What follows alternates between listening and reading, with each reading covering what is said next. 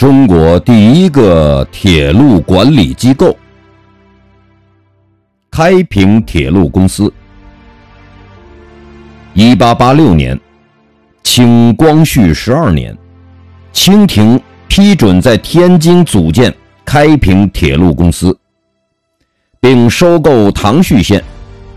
这是中国第一个铁路管理机构，也是中国铁路独立经营的开端。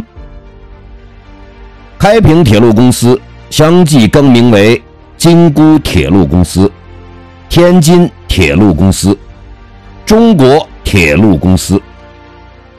自一九八三年起，更名为天津铁路分局。